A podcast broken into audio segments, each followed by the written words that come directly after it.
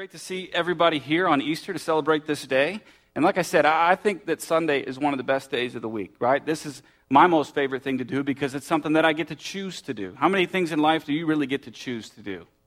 Not many, right? You have to go to work, you have to pay the bills, you have to feed your kids, you know what I mean? Uh, you got to do a lot of things, but we, we, we chose to be here, right? We're not obligated, we're not forced, we choose to be here. And here's what I love about coming to church and being with our friends and with people that we like to be around, most of the time we leave with more than what we gave, right? We can come here tired. We had to run around, get the kids together. Sunday's the hardest day, I think, to get ready and just to get out of bed. But we come here and we leave away refreshed. We have more hope than what we came with. We know that tomorrow is brighter than today, that God has a plan and a purpose for our lives. And I just think it's the best thing we get to do with our week. Like, I'm all about going to work, making money, paying the bills. I think that's good, but it doesn't compare to what God has given us the opportunity to do to come to church. So I'm, i say all that to say I'm excited to see everybody here and that we are in our third and final week of a series entitled What is Love? which we've been attempting to define what love really is, especially against the backdrop of our culture and society, which attempts to uh, tell us what love is and inundates us with messages and pictures and of what love is, what it should feel like, right? What it should look like, how we should know when we are experiencing love. And so what we decided to do is go right to 1 Corinthians chapter 13, go to the Bible. It's affectionately known as the love chapter. I mean, we read it at weddings and marriage counseling. Some people take it and post it on their, on their Facebook page or their Instagram page, or we have pictures of it on our walls in our homes and in churches. And it's, it's a very beautiful passage of Scripture, but more than that, it's an incredibly relevant and powerful passage of Scripture in defining for us what love is. And that love is not a destination, right? Love is not a feeling. Love is not an action. Love is not sex, right? Love is, is not just this journey because we, we talked about that we all have a, a, a love shaped size hole in us somewhere that we long to fill. Like, we want to know what love is, not just by, by definition, but by experience, right? We were made to love and to be loved. And so, week one, we, we talked through some of that and, and, and talked about it's not so much that what love is, but it's who. Who is love? And that is God. I mean, the Bible tells us in 1 John that God is love. He himself. So, love is not a what, it's not a thing, it's a person and it's God Himself. And then last week we looked at some very familiar passage of Scripture, verses 4, 5, and 6, that says this love is patient, it is kind, it does not envy, it does not boast, it keeps no record of wrong, does not delight in evil, but always rejoices with the truth. You notice something there? Love is never defined as a feeling. We talk a lot about in our culture about feeling love, right? I just really feel like I love that person. I feel like they love me. I, I don't know what love feels like. I know what I felt when I thought I was in love, but I've been wrong more than I've been right regarding feelings. And talked about those actions of love, the personification of love.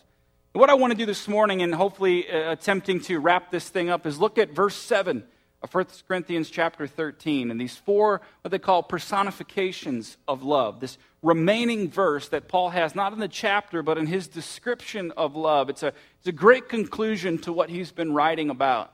So, if you would, if you'd go with me to 1 Corinthians chapter 13, maybe in your Bibles, your phones, your tablets, however you read God's Word. If you don't have any of that, it's okay. We've got it on the screens behind me.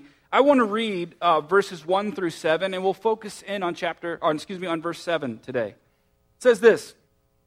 It says, If I could speak all languages of earth and of angels, but didn't love others, I would only be a noisy gong or a clanging cymbal. If I had the gift of prophecy, and if I understood all of God's secret plans and possessed all knowledge, and if I had such faith that I could move mountains but didn't love others, I would be nothing. If I gave everything I had to the poor, even sacrificed my body, I could boast about it, but if I didn't love others, I would have gained nothing. Love is patient and kind. Love is not jealous or boastful or proud or rude. It does not demand its own way. It is not irritable.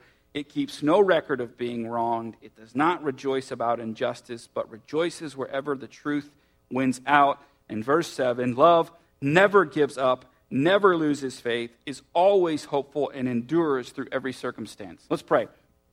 Heavenly Father, once again, we just thank you so much for today and the opportunity to be here. And, and I just ask you, Holy Spirit, to do what you do best and help and show us Jesus. That he's real, that he's alive, and that he longs to be in a relationship with us and show us Him in the very areas of our life where we need Him the most, where we're hurting the most, where we're confused the most, where we just need Him. And I ask you, Holy Spirit, to help me preach this message clearly and effectively, and above all else, quickly. Everybody said, Amen. You like quick sermons, huh? Me too. I really try. But uh, anybody in here ever ever think about the idea of, of having a, uh, like an entourage or a bodyguard? You ever think that'd be cool? You ever watch people on TV with, with their entourages? Nobody? Or you just don't want to admit it? I mean, come on. Don't you think the idea of having people around you who like you and want to be with you would be kind of neat? Like they, wherever you go, they go. And not so much from the perspective of them just lip service to you, but like actually being your, your, your, your bodyguard, like keeping you safe and, and watching out for you. I mean, I've never had a bodyguard. Uh, I've never been really important enough to have a bodyguard. You know what I mean? I don't, or people just don't like me enough to want to keep me safe. But I, I need someone to watch out for me because I, I don't always pay attention, especially if I'm around other people. If I'm driving, you and I are driving somewhere and we get in a really good conversation, I'm going to value our conversation more than I am the direction that we're heading. Not like I'll cross the middle line or anything, but I'll pass up turns. We'll just go. But we're talking. You know what I mean? Like, we're, we're, we're, we're doing life. Do what I do best. I talk. I get paid to talk.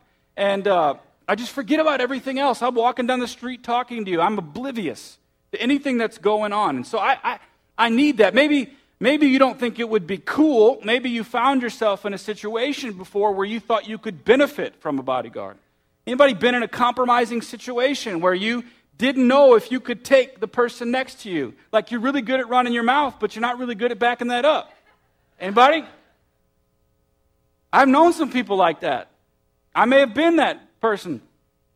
But I think deep down, though, we, we do have a desire to want people to be around us, to want people to, to protect us in some way. I was in Haiti in 2012 with a couple friends. We went there on a mission trip. It's two years after the earthquake. And we were in Port au Prince, the capital city. We were packed into a Land Rover that had about 400,000 miles on it, and that's no joke. No ventilation, no air conditioning, and we were packed in like sardines. And we're driving around, and diesel fumes are everywhere. They have no concept of, of emissions there, they just go. And we're driving around, and we're in the vehicle with the missionary, and he married a Haitian woman, and so we're with some of his family and their friends. And so we, we drive up to what is the presidential palace, and in 2010, in the earthquake, it was, it was uh, damaged, and it was still un, unfixed then, and I think it's still unfixed today. And so we pile out of the car. I was just looking at a chance to get out of that vehicle. Get out of the vehicle. I walk over to the gate, and I'm just taking, I got my cell phone, I got arms through the wire gate, taking pictures, and, and knowing myself, I'm just oblivious to everything going on.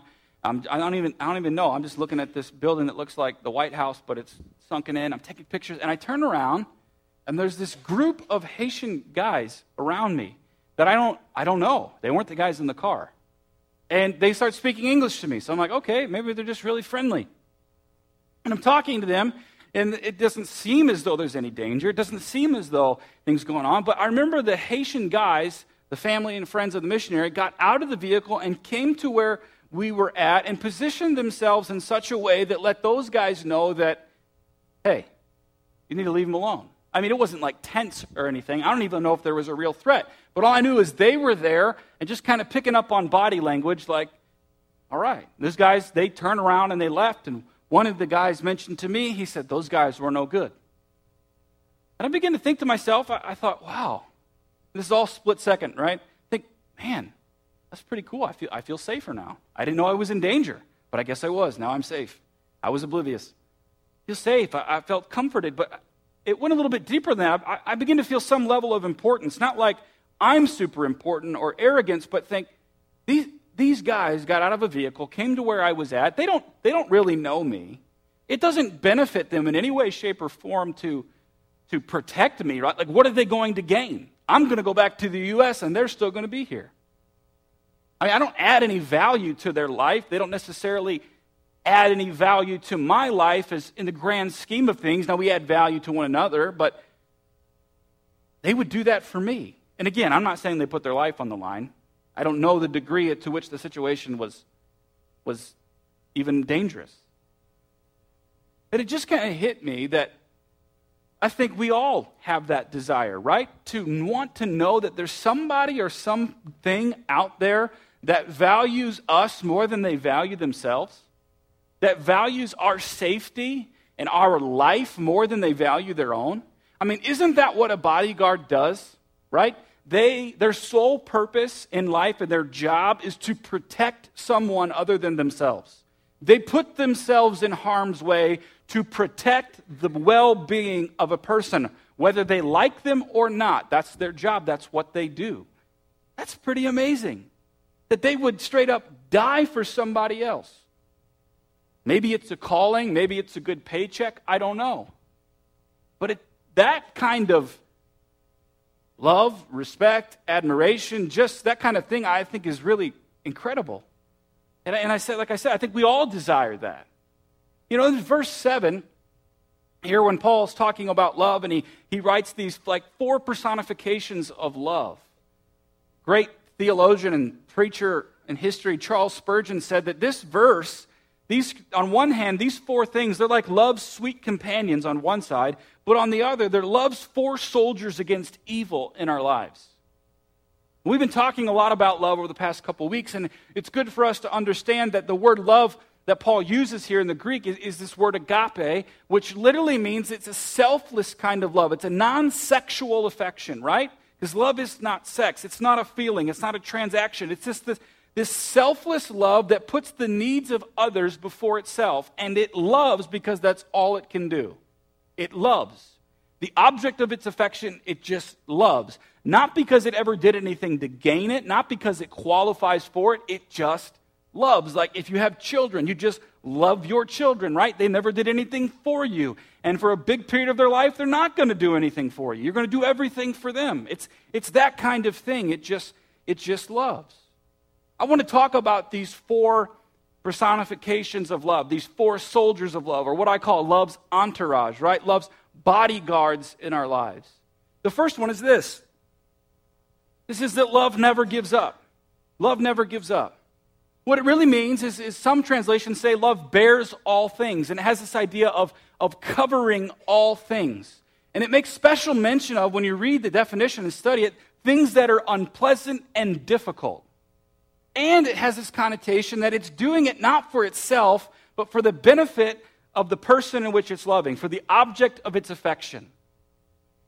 Well, does, does cover all things, does that mean that it, it just looks at the bad and, and, disregards it and says, oh, it's not that bad, I'm just going to cover it up? No, it means that it takes inventory of all the good, right?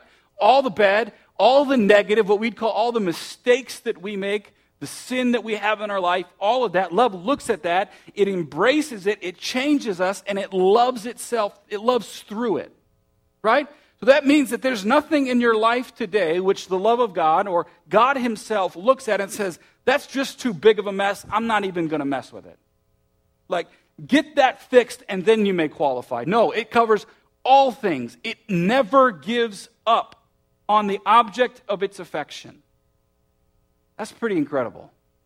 So I think that we, we identify most of ourselves, we say, oh, yeah, there's some good, but we focus so much on the bad and the negative, right? And I'm not saying we should never do that, but our, our majority time of thinking is spent looking at the negative, thinking, how could this person ever like me? How could I ever do this? Because I'm, I'm just jacked up, you know what I mean? And then it, we think that way kind of horizontally with people, and then it comes to this concept of God and saying, how could he ever? Because all the stuff. But it, it, it it covers it, it bears it, it never gives up, it, it embraces it, and it changes it. And then the second member of this entourage of love says this it says that love never loses faith. Never loses faith. What this means is, is that love believes the best about us at all times. So, firsthand, it, it sees all of the bad, it never gives up on us, and then it, it, it always believes the best about us. It always believes the truth. It always believes that our tomorrow is greater than our today. It believes that even though you made this decision, I know who you are deep down inside, and I believe the best about you. Even when you screw up, even when we, when we make the biggest mistakes of our lives and we think that it's completely over, the love of God says, I see that. I recognize that. I don't agree with that. But instead of running away from that and rejecting that, I'm running to that to change that. And I'm going to speak to who you are because it's who I created you to be. Anybody wish you had someone like that in your life that would believe the best about you at all times? Like we recognize that we there is a best in us. We always don't know how to get to that best or how to unearth that best. But this is what God's love does for us. It believes the best at all times. And then third, it says that love is always hopeful. It always hopes. Now we can think that hope and love or hope and faith are kind of the same thing. We can get them we can get them mixed up. But they're different. Faith believes the best about us. But hope in the Bible means this it's a confident expectation of a future good. It means this that it looks to our future with not with pessimism, but with optimism. Not an optimism that's rooted in our own ability, or not an optimism that's rooted in if then statements like, if I get this job, then I'll make a lot of money. Or if I marry this person, then my life will be complete. Or if I stop doing this, then I'll be successful. It's not, it's not a, a hope and or optimism that's built on what we can or can't do. It's a hope that's built on the finished work of Jesus Christ, on something that's already done and finished in Jesus. It's basically God hoping in his own ability. Because his ability never fails, right? He never fails. He has a confident expectation that your tomorrow is greater than your today. There's a scripture in Romans chapter 4, verse 18. It's talking about this man named Abraham. God had made a promise to Abraham that he would be the father of many nations. He promised him that him and his wife Sarah would have a son, and that from this, this son, the whole world would be blessed. They waited like 25 years for this to happen. They were old by the time they had a child. They were in their 90s. Abraham was 100, Sarah was, you know, it's a long, long time. And this is what it records about Abraham. It says, this in Romans 14. Even when there was no reason for hope, Abraham kept hoping, believing that he would become the father of many nations, for God had said to him, That's how many descendants you'll have. I love that phrase. It says, Even when there was no reason to hope, there was no human reason on the face of the earth left to have hope, but Abraham kept hoping. That's the kind of hope that, we're ha- that we have. This hope that love has for us. How many of you could identify areas in your life that you feel like maybe God spoke to you about, or maybe you were just believing for something and now it hasn't happened and there's no reason left to hope whatsoever? You think that you have extended or gone to the fullest extent of God's forgiveness, His grace, His mercy, and His love for you. Like there is no hope whatsoever. There's nothing left that you look at, that you perceive, that you sense, that you feel that would lead you to believe that you can still hope. That's kind of where Abraham found himself. And I think that that's where we find ourselves a lot. There is no reason to hope. But then God says through his love, there is. And against all reason to continue hoping, keep hoping. And what is that hope? It's Jesus. That while we still have breath in our lungs, there is always the opportunity and the invitation to begin a relationship with him and believe that he is who he says he is. Whether you're here this morning, whether you believe in God or you don't believe in God, He's always there waiting to save us, to heal us, to restore us, and to fulfill our lives. It's through this entourage of love that we call hope. It's pretty amazing that there is that our destiny, that our history, excuse me, does not rob us of our destiny. That what you did yesterday cannot rob you of what God has called you to do today. You can't screw it up. You can delay it, you can convolute it, you can confuse it, it can be really dirty and messy, but God redeems everything and restores everything. That's hope right there. That today, the Bible says, today is the day of salvation. He makes all things new. It's not too late. I don't care if you're 10, 20, 30, 40, 50, 60, 70, 80, or 90 in here this morning. It's not too late. There is no expiration date on the calling of your life, the purpose and the plan for your life. It may not be what it could have been, but it'll be way better than what you think it can be or what you are in the direction that you're continuing. That's the hope that we have. And what I like about it is I'm not trying to dig in myself and find it because I'll be honest with you. I say, I, I don't have the hope that it takes. I don't have the faith that it takes. I don't have the endurance that it takes to do all that, but it's, it's in me because of, because of God, or it's available to me. The fourth and remaining member of this entourage of love, so to speak, it says this it says, Love endures through every circumstance. This one's really great. It kind of seems like the first one, like Paul's just being repetitive. But this is like the energizer bunny of the bunch, right? This is like if you've got a group of friends, the person that just never quits, right? They're always going, always, never stop. The word endure there literally means that it's constant, it remains, it withstands, it is dug into the ground, it is firmly planted. It is not going anywhere. That no matter what you do, no matter how far you run to try to get away from it, it is not going anywhere. And it's going to keep coming and coming and coming and coming, and there's nothing that you can do about it. It not only never gives up, but it endures. It is a marathon runner. That's what you need to understand. Love is not a sprint, right? Love is not like Usain Bolt that just bam happens and it's gone and you missed your shot. The marathon just keeps going and going and going and going, and it doesn't quit. And it pursues the object of its affection. What is the object and the effect of affection for God's love? It's me and it's you. And his love never stops. Whether you reject it or not does not mean that it doesn't pursue you. I believe personally that the love of God pursues us to the grave, all the way until the final moment, that there is an opportunity to believe in the free gift of salvation. That's how amazing and tenacious the love of God is for us. I think some of us could maybe say that uh, those sound really great about love. Like you can identify, that sounds great, but it seems awful, awful pie in the sky, lofty, because the love that I've experienced in my life is nowhere near that. Like, that's good, and, and I, believe that the Bible's true and all, but I've just never experienced it in my life. And how many of you know that if, if you haven't experienced it, it's much harder to believe that it could be true, right? Like, that could be true for you, but may not be true for me. Like, that's good, Josh, but I, I don't know. I've, I've never had that. I've never seen that. I hear you reading it, I hear you talking about it, but I've never seen it. If the piano player could make his way back. I told you to be quick. I've never seen it.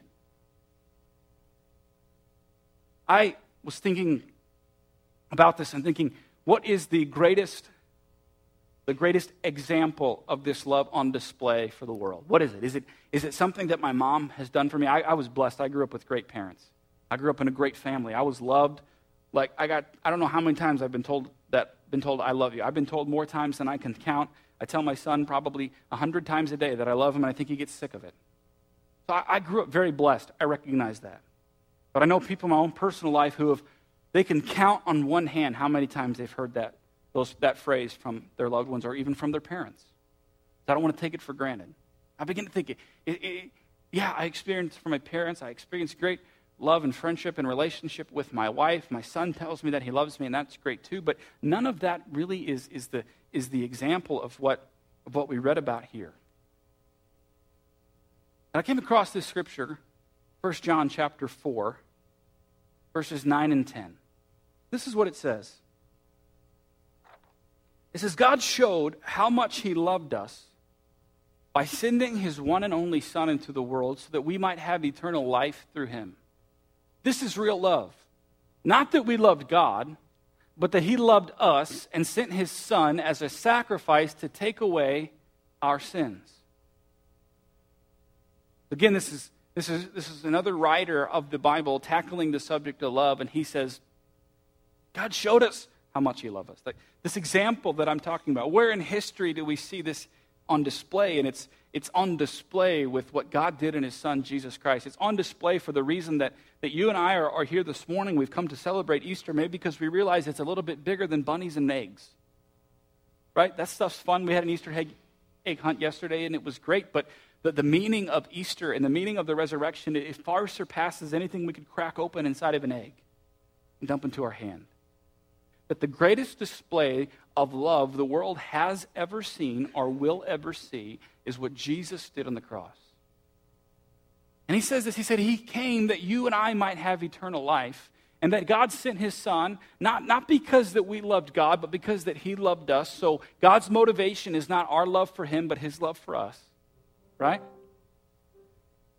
And that we, He would take away our sins, He would take it away. Jesus came solely for the benefit of you and me. It did not benefit Jesus to do what he did. He was already God, right? Jesus didn't prove that he was God by getting on the cross. He was already seated at the right hand of the Father. Jesus existed before the foundation of the world. It was not to come and say, I'm God, hear me roar. Like to prove that he was God. No, it was, it was for you and it was for me. It speaks to him being God, right? It's, it's, it's dressed and drenched all in who God is, but it, it, it's not an attempt to make him God. He was already God. See, what we do week in, week out here is we talk about salvation and we talk about moving forward in our walk with God and we talk about we should live this way and we shouldn't live this way. It's not an attempt to control, it's not an attempt to dominate anything. It's an attempt to say that God has our best interest at hand and He demonstrated that on the cross with His Son, Jesus Christ. That He came that we may have life and have it to the full, that He gave us eternal life. He took away all of that bad and negative junk that we focus on so much, that we feel so guilty about, that we feel so condemned about, that we walk around hunched over, worrying about something that happened 30 years ago, five years ago, even 10 minutes ago, and it's dominating our lives. I don't know about you, but that's not a way to live. That's not the kind of entourage that I want in my life. I don't want guilt, shame, condemnation and finger pointing, follow me all around. That's not the co- company I want to keep. I don't know about you. I've done it and it's exhausting. And sometimes I still do it. It doesn't lift me up, it puts me down. And there's one other verse that I want to share with you this morning, and this verse really drives it home for me. It puts into, into, into a picture for me these four sweet companions, these soldiers of, of love against evil for me on display. It's Luke chapter 23, verse 34. Luke is describing the crucifixion process, Jesus getting himself nailed to the cross and getting ready to do what he came to do. And this is what it says it said that Jesus said, Father, forgive them, for they know not what they do. Familiar passage for some, maybe for some of you, it's the first time you've ever heard it. The key word that sticks out to me in this verse, it's not that the Father or the forgive, it's the word said. And Jesus said. Now, when we hear that in our English language, we think it's like simple past, like he just said it one time, like I went to the store. That's what I did. I said to my wife. But it's in this past tense that they have called the imperfect tense, which means this, and this is not just such a grammar lesson, it's pretty it's building to something. That it speaks to a, a habitual action, a continual action, something that happened over and over and over again in the past.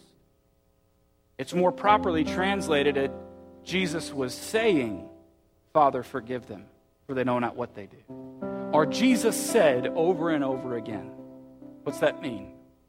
That means throughout the entire process, as he was being whipped, as the crown of thorns was being placed on his head, as he was being laid on the cross, and with each stroke of the hammer to the nail or the stroke of the whip to his body, as he's seeing in view the people that are doing this to him, the people that he came to save, are now killing him and cursing him and condemning him to death. As he's looking at them, what's rising up within him is not fear, it's not anger, it's not bitterness.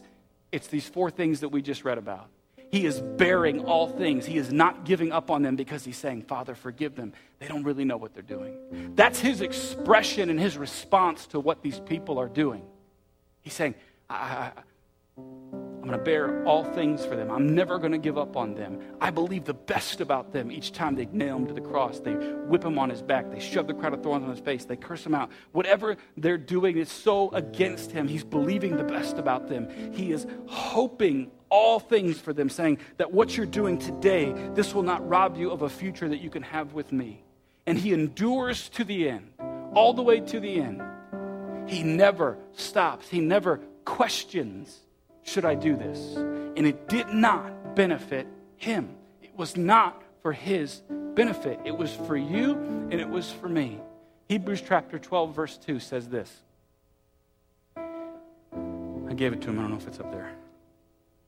Basically, it says this regarding Jesus going to the cross. It says, as we fix our eyes, as we do this by keeping our eyes on Jesus, the champion who initiates and perfects our faith. Here, here's where it is right here. Because of the joy awaiting him, or some translations, the joy that was set before him, he endured the cross, disregarding its shame. Now he is seated at the place of honor beside God's throne. That Jesus endured the cross, despised its shame and its guilt, endured it because of the joy that was set before him. He had the joy of being reunited with his Father, but the joy of being in relationship with all of humanity that he came to save. We're part of that joy, you and me. This, this entourage of love that we, we've talked about, it, it, it's, it's for everybody. It's not a select group, right? And you know what? Here's the amazing thing the love that God has for you and for me, we, don't, we, don't, we can't earn it. We can't qualify for it. I can't give you a list of things that you need to do. You can't do anything to get it. The only thing that you can ever do is just receive it. That's it. If I had a gift up here this morning and I wanted to give you a gift, and I, and I, I determined in my heart and in my mind that I was going to give somebody a gift before I walked in here, and I walk up and I give them that gift, all they have to do is receive it. It's a gift. If they try to earn it, if they try to pay me for it, it ceases to be a gift, right? It's a gift. Here, you know, I just wanted to give it to you. It's a gift. That's what that's what salvation is. That's what God's love is. It's a gift. We receive it. Be sitting here in the morning, this morning and say, God, Josh, I, I know all about this. I've already received it. Yeah, but you know what? I received it a long time ago, and I still need to receive it every day because I struggle with it. God, you still love me? Like, I received it a long time ago, but I've done some crazy stuff, and, and you still love me? Yeah, I still love you. I still believe the best about you. I still have a confident expectation of your future. And I never give up on you. If you bow your heads this morning, I just have one question all across this building as you just contemplate we talked about this morning. If you're here this morning and you say, you know what, Josh, I, I, I want to begin a relationship with Jesus Christ. I want to give my life to him. You can, for the first time or rededicate, I, I want this company of love in my life, this entourage of love in my life that, that, that never gives up on me, that is always faithful to me, that is always hopeful for me, and that will never, ever quit in my life. I want that forgiveness. I want to get rid of the guilt and the shame and the condemnation and the constant thinking about all the bad things I've done and begin a new life in Christ. If that's you this morning, I'd love for you just to shoot up your hand. Just raise your hand. You say, Why would I raise my hand this morning? Just believe that when you raise your hand, thank you, thank you, thank you. You're just acknowledging, thank you.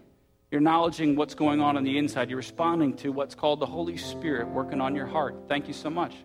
Some of you have been feeling it since you walked in here this morning. You didn't know what it was, but it's just the Holy Spirit saying, I love you. I want you to get your life right. Here's what I want us to do here this morning. I'm going to have everybody repeat this prayer after me. So why do we pray this? Why do, Bible says if we confess with our mouth that Jesus Christ is Lord, we will be saved. So I'm going to lead us all in this prayer. Let's pray. Dear Heavenly Father, we thank you for your Son, Jesus. We acknowledge that we need you to forgive us of all our sin. Change me. Become the leader of my life. I give my life to you. I exchange my company of guilt and shame for righteousness, for love, and for peace. Amen.